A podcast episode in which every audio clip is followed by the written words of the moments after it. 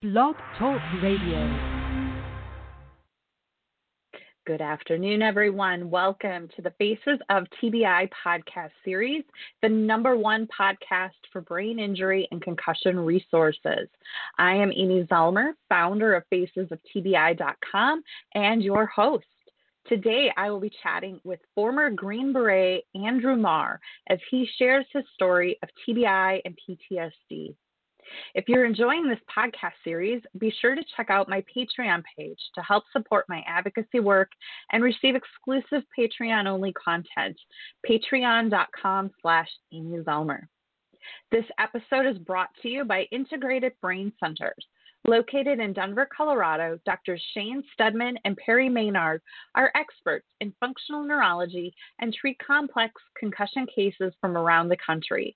With over 20 years of combined experience, they are leaders in helping patients who are suffering from post concussion symptoms, including dizziness, vertigo, headaches, and more.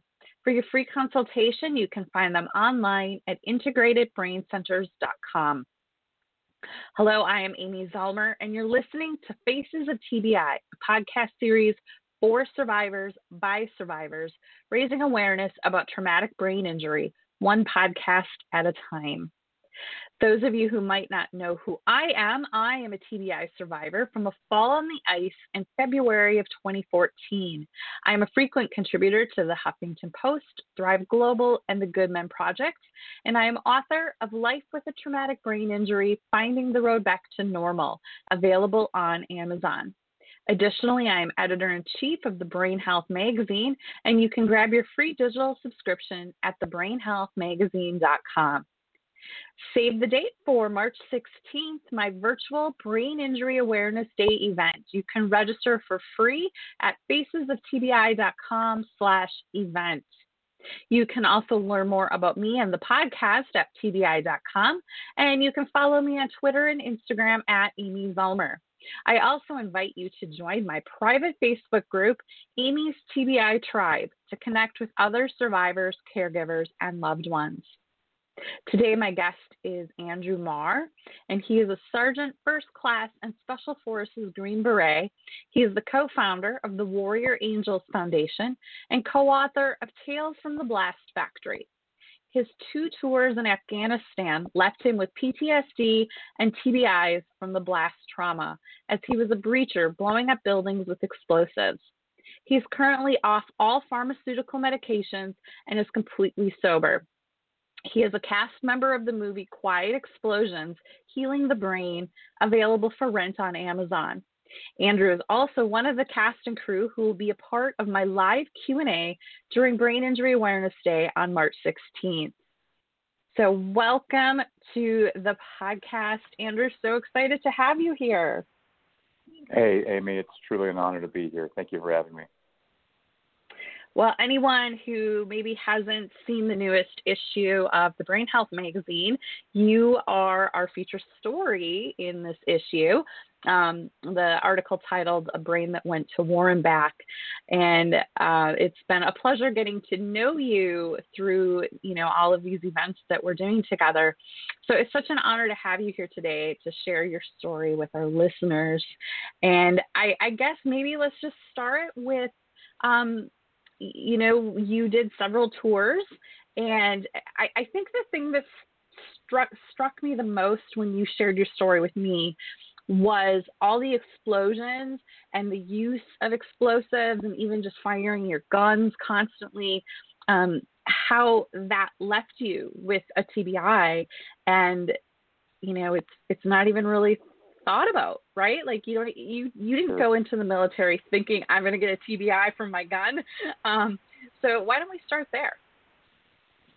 Yeah, for sure. Uh, just like you came right out and said, there, you know, going back to what is a you know a concussion or what is a head injury, it's as I understand it, any alteration in the functioning of the brain. So that does not have to be this big, um, you know, major traumatic event that leaves somebody, you know, knocked unconscious and in a coma for hours, yeah. days, weeks, months.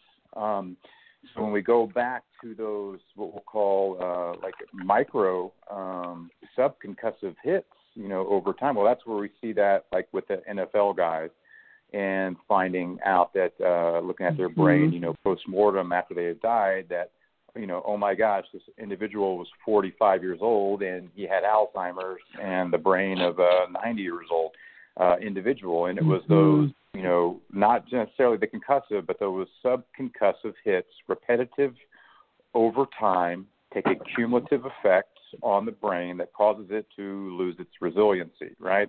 So then you can transfer that over into the, you know, the military domain, and same thing applies there, but it's kind of magnified or amplified in the fact that, you know, in special forces, um, part of the daily, you know, requirements of that job is, you know, shooting a, a number of different uh, weapon systems, jumping out of airplanes, um, hand-to-hand combat, uh, uh, mixed martial arts type of things.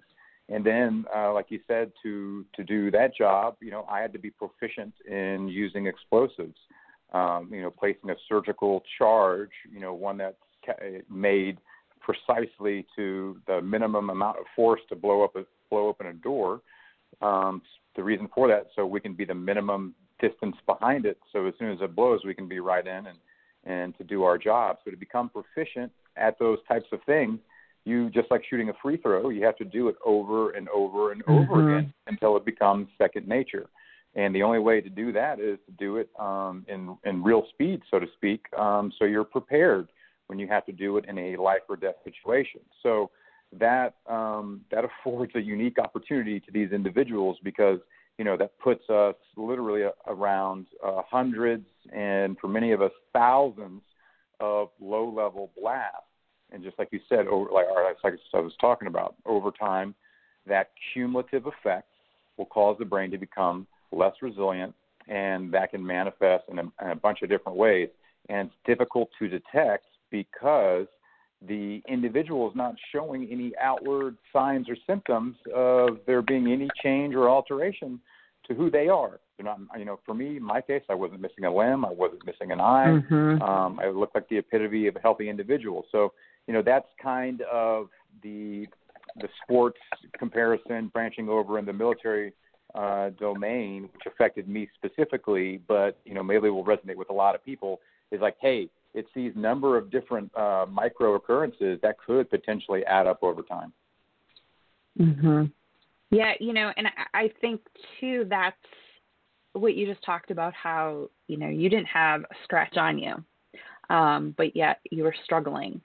And I think that's a common i was just listening to um, a podcast the other day with a military member and he was talking about the same thing. He didn't have a scratch on him. Like there's guys worse than me. Like who am i to complain about what's going on with me?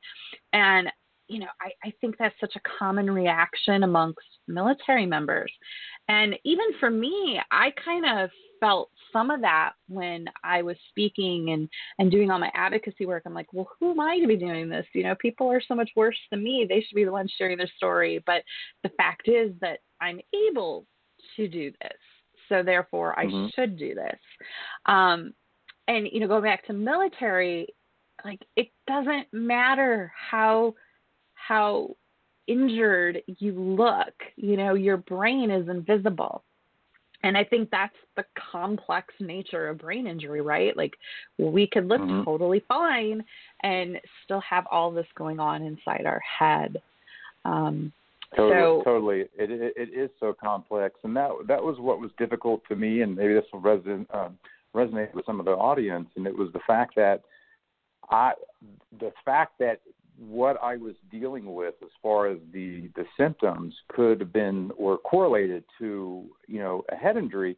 It didn't even enter into my awareness or my consciousness. It wasn't like mm-hmm. you know as counterintuitive as that that sounded. You know, I was like, well, you know, I, I mean, I've never had any problems there. So what it was a mystery, right? It's like, well, just out of the blue, all of a sudden I start having all kinds of new issues that have never been in my chronological timeline. Have never been a problem for me, you know. And, and I'm sure that I mean that's like number one thing with with head injuries for people, you know, is figuring out like, man, I have uh, overwhelming fatigue all of a sudden, and uh, I can't really put a finger on it, but I'm, and I can't sleep well. And then you start to have uh, problems with anxiety and depression and panic attacks, and before you know it, things can spiral, you know, very much out of control, um, as they did for me.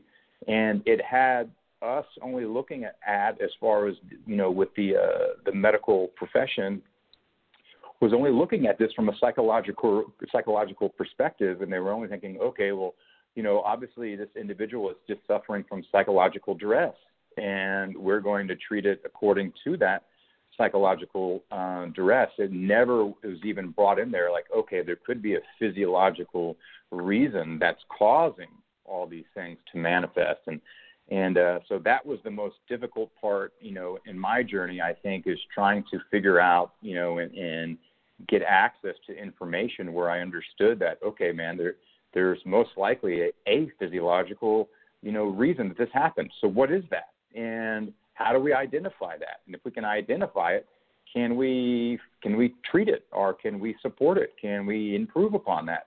You know, those are type of questions that were never brought to me as someone who's mm-hmm. looking for help. And I think it's so powerful to know if you can just broaden your perspective and think how can I ask some better questions to get at root causes. It will most likely be able to drive us to, to some uh, better outcomes, and that's what we wish for everybody. Yeah, yeah. So tell us a little bit about your journey. Um, you know, you came back home from your tour and um, you were struggling and you were suicidal and like you just you didn't really understand what was going on so you turned to the va which i mean mm-hmm. makes total sense you're a military member um, so how, what did that part of the journey look like for you well, I got back from my last, you know, combat deployment, and like I said earlier, not, you know, I wasn't missing a limb or an eye, and not a scratch on me, and um, was, you know, very, very much happy to be home. And I have to say, like, living the life that I was living as a special forces operator, doing that job, you know, I'm doing what I want to do with my life. I'm married to the woman of my dreams. We have the family that we had always, you know, hoped for. Uh, our life was the like just a it was a postcard you know what i mean? Because it was, we were living what we wanted to live. So the point i'm making is i didn't have any reason to to be you know upset or to be depressed to you know all of a sudden be um provoked into anxiety uh, and and panic attacks and almost you know any situation um however it could come. And so that that's what struck me as as really odd and you know it was about six months i think after my deployment before these new symptoms started to manifest. And i it just i was like my gosh this is the the most bizarre thing because um all i want to do is continue doing my job. And i'm not i i'm not hung up on, on anything i had to do operationally you know. I wasn't you know uh suffering from from things of that nature. You know i wasn't under psychological duress. I matter of fact i wanted to go back to doing it so that was why all of a sudden, how do I? Then that's the question I had. How do I go from this high performing individual, um, able to perform in situations of life and death, to now having all these uh, psychological and emotional problems that I don't seem to have any control over. So it's it seemed like to me that I was just going crazy, um, and and the things just continued to get worse from there. And what really started the whole um, episode for me was a complete loss of libido, and I'm like 32 at the time, so you know, uh, a young man, and uh, a complete loss of energy, and and that started to to you know to make things difficult at at my home. Then throw in the new emotional problems. I started to have these panic attacks. I would have them, uh, you know, in front of uh, at work, in the weight room, uh, in front of my children at home. I had no control over it and worse than that, once they started, um, I would just start kind of crying uncontrollably. And I, I didn't know why it came on. I didn't know why it would happen, and it just kind of had to run its course. And I really started to think like uh, I'm just going insane. And the only thing that I could think of to do at that time was to start drinking, to kind of quell that uh, you know anxiety that that was coming pretty much a 24/7 uh, lived experience for me. So then I started drinking heavily, and that continued to uh, only you know make situations worse. and then finally when I got to a point, uh, and, and so in addition to that, you know, all the kind of cognitive issues I was having, my executive functioning seemed to be going away, my working memory um, was being depleted, my uh, ability to do uh, use common speech, going to look for words, and they just they just weren't there And never been an issue for me. Focus, I couldn't sit down and I couldn't read. Um, I couldn't comprehend what I was reading. I couldn't keep my focus more than five or ten minutes at a time.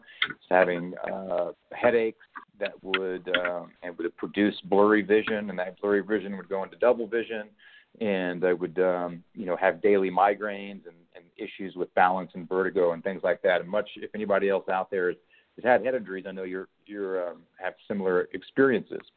So, you know, it was all this was in a very short amount of time. And, you know, I raised my hand to try to get help through the medical system. And, you know, the, the status quo level of care is two things um, in the domain that I was in. And it was um, psychotropic medications and it was psychotherapy.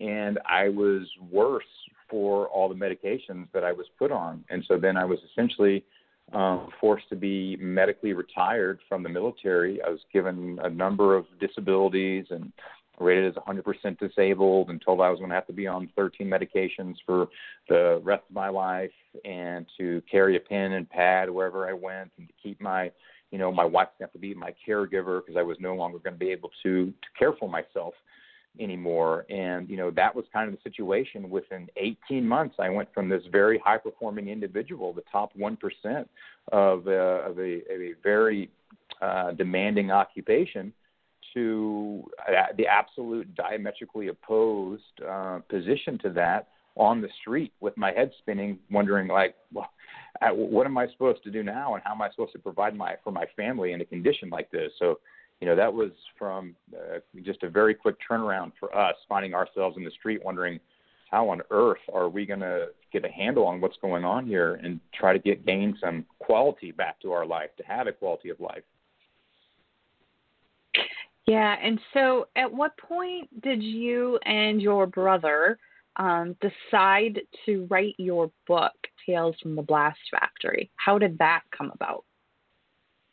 Well, uh, to give some context uh, to that, you know, I think we all have to in our in our healing journeys in our in our own hero's journey, we all come to different crossroads where, you know, we're presented with, uh, you know, we're facing chaos, and we got to figure out how to make some order out of that chaos. So, it was uh, at a time when I was on my way out of the military and I was feeling, you know, very sorry for myself. I'm no longer going to be allowed to do the the one thing I felt I was put on here on earth to do. I can't, you know, um, people are treating me unfairly, and I'm not who I used to be, and, and just in a very negative feedback loop, um, really in a victim mentality for a, a brief period of time. And uh, my oldest boy, who was 13 months at the time, had this uh, life-threatening illness, and he had to have a number of operations. But he had this massive growth uh, in his neck that we had to remove. And I remember being with him after he was recovering from his surgery, and he's in the ICU, and he's just 13 months old. And and I just I, I had this moment of clarity as I was j- just watching my boy suffer, and just the worst feeling on earth to to watch uh, a child suffer, and then they, they can't comprehend why they're suffering. And I realized, though, at that point in time, that I was of no value to my boy or to my family in the condition that I was in. You know, I was a drunk mess. I was on a number of medications. I couldn't, you know, I, I just I wasn't responsible. I couldn't do the things I needed to do, and I made a a promise to my boy right then and there as hospital bedside, both to myself and to him, uh, three things. One, that I would return to the man of my pre injury status. The second one, Amy, was that I was going to find a way to come off all the medication that I was told I was going to have to be on for the rest of my life. And I didn't care what mountain I had to scale, you know, what door we had to kick open or wall we had to bust through. It just it was irrelevant how much money it cost, just uh, uh, what the, you know conventional science had to say about it, it meant nothing to me because those two things in my mind at that point became non-negotiable. And after they were accomplished, then the third thing was is I was going to turn around and I was going to spend the rest of my days helping someone else, uh, whether it's an individual or families, who found themselves in the same position that my, you know, I did and, and my family did. And that was the catalyst to kind of pull me out of that timeline and insert me into a, two, a new timeline where I started to ask myself better questions. I started to say, well, what would it look like if I got better? What would that person be like that I want to be like um, if if I was the role model that I wanted to be to my children? Well, how would I start acting? And if I was going to find a way to improve my brain, uh, where should I start looking? Because the places I have been looking haven't been producing the outcomes that I want. So that that put me on on a new track, and I went through a number of different you know modalities that we had to pay for out of pocket because the uh, our insurance system didn't um, cover it. Well, no problem. We just continued to take out credit cards, and I went wherever I thought we could find some good results, and that ended up leading us to a uh, uh, world-renowned neuroendocrinologist out in um, LA, and um, we experienced just a significant um, turnaround in in my symptoms and my ability to go back and and to do life on my terms. So it was prior to that that my brother and I, my brother was a uh, Army aviation commander. He flew the um, Apache helicopter and a number of others um, in his time in there. And we had talked about starting up a nonprofit foundation to, um, you know, provide healing, hope, answers to other individuals that were suffering from from head injuries because even in 2014, 2015, this wasn't a well talked about um, topic, and not nearly to the point of it is today, like with um, forums like like the one that you created here. And so that was kind of the catalyst. It was like, okay, we're going to start a nonprofit foundation, and we're going to be in the uh, in the in the in the space of, of brain injury, you know, health and support. Then I was able to just have dramatic improvements, and it became real clear what type of modality we were going to support with our efforts. And um, we were able to start our nonprofit up and, and start helping other individuals that we knew in the special operations community. And by this time, I'm symptom free, I'm medication free, I'm performing better than my pre injury status, which we were told would be absolutely impossible. But yet now we're able to replicate the same results that I experienced. Well, we've done that hundreds of times now through our our uh, foundation. So I think it was about 2016, just at the early start of our foundation. We started in January 2015. Maybe we've been been in full operation for about a year. But my brother Adam really just said, "Hey, this is what we're going to do. We're going to write a book, man. Your story needs to be told. Um, we're going to tell it from who you were before." And then talk about what what it was like when you experienced all these things and what it was like trying to figure out what was going on and what was it like navigating through the current medical system and what did you have to do to actually put your brain and a body in an environment where it could heal?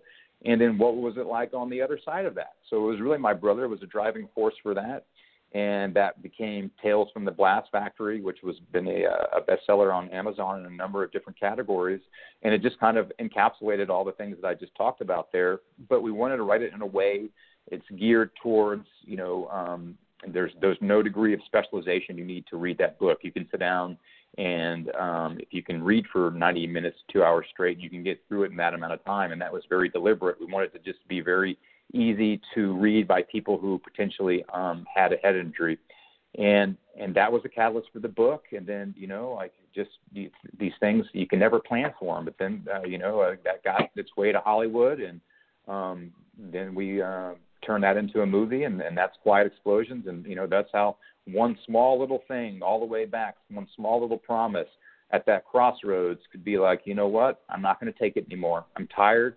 I'm tired of what current is happening, and I'm not going to accept it anymore. And I don't know how I'm going to do it, but we're going to do it. Something as tiny as uh, a promise like that to yourself and to someone else, and then acting on that can just ripple and manifest across the sands of time to create something that you can never even comprehend or fathom or come up with on your own. It just has to emanate by, you know, I think answering a higher calling, and and that's how these things have been lining up for me, Amy. Yeah. Yeah, and you know the the movie is just so well done and i had um, director producer Jerri Sher on the podcast a couple days ago um, if anyone wants to go back and listen to that episode. Um, and you know the thing i enjoyed was that it wasn't just military. It was military it was athletes and it was just you know civilians just regular people.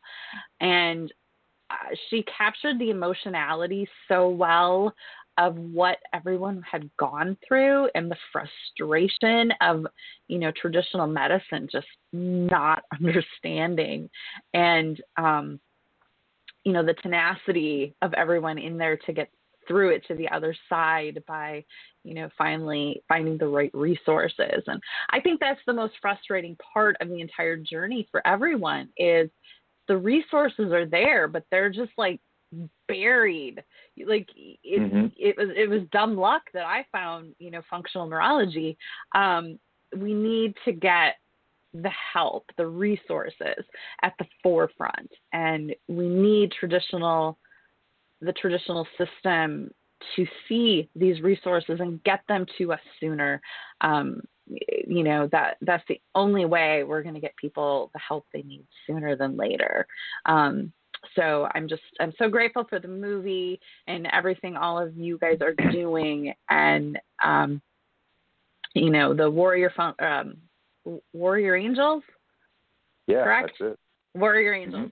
Mm-hmm. um I know you guys are really trying to help um, service members after they've served because the statistic is like 20 military members a day commit suicide and that just shouldn't even be happening so um, I'm so glad to see you guys, you know, putting an effort out there to help military people find those resources. Um, so, Andrew, we're just about out of time, and I would love to just ask you what your final parting thoughts of wisdom are for our listeners, what you would like to leave them with today.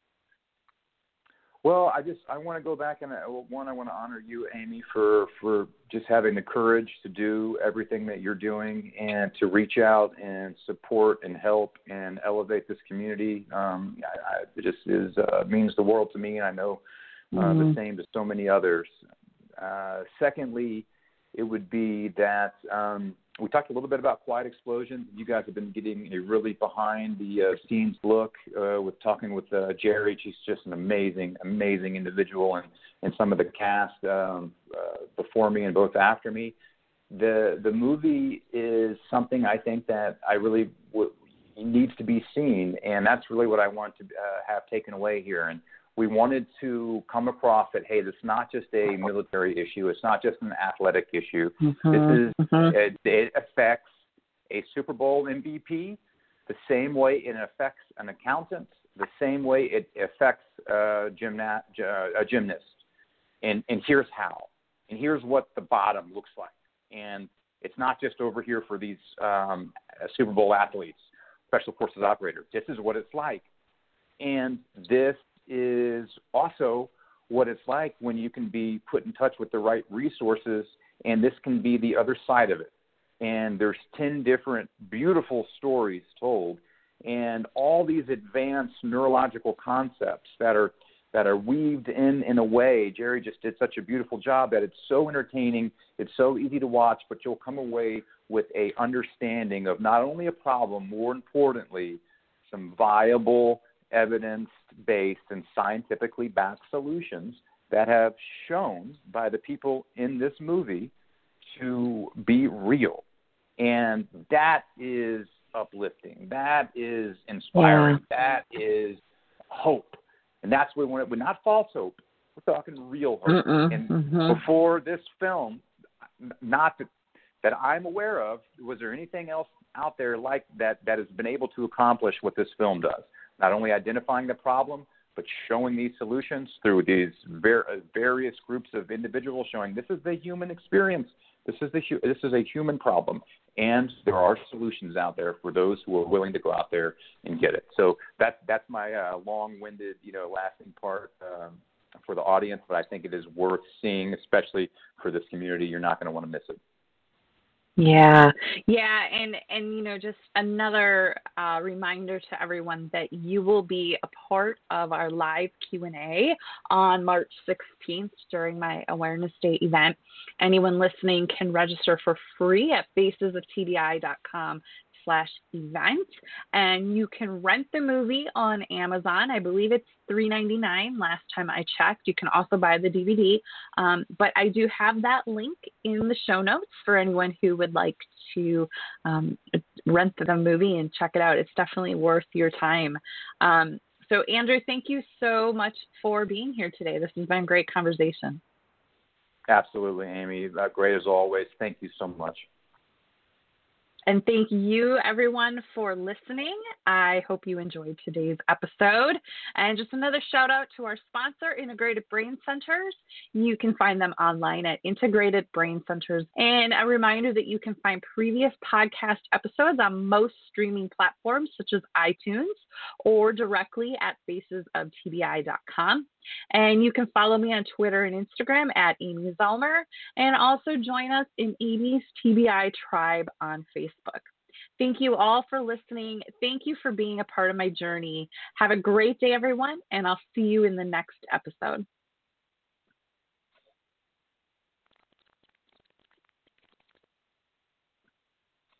With LuckyLand Slots, you can get lucky just about anywhere. Dearly beloved, we are gathered here today to. Has anyone seen the bride and groom? Sorry, sorry, we're here. We were getting lucky in the limo and we lost track of time. No, Lucky Land Casino, with cash prizes that add up quicker than a guest registry. In that case, I pronounce you lucky. Play for free at LuckyLandSlots.com. Daily bonuses are waiting. No purchase necessary. Void where prohibited by law. 18 plus. Terms and conditions apply. See website for details.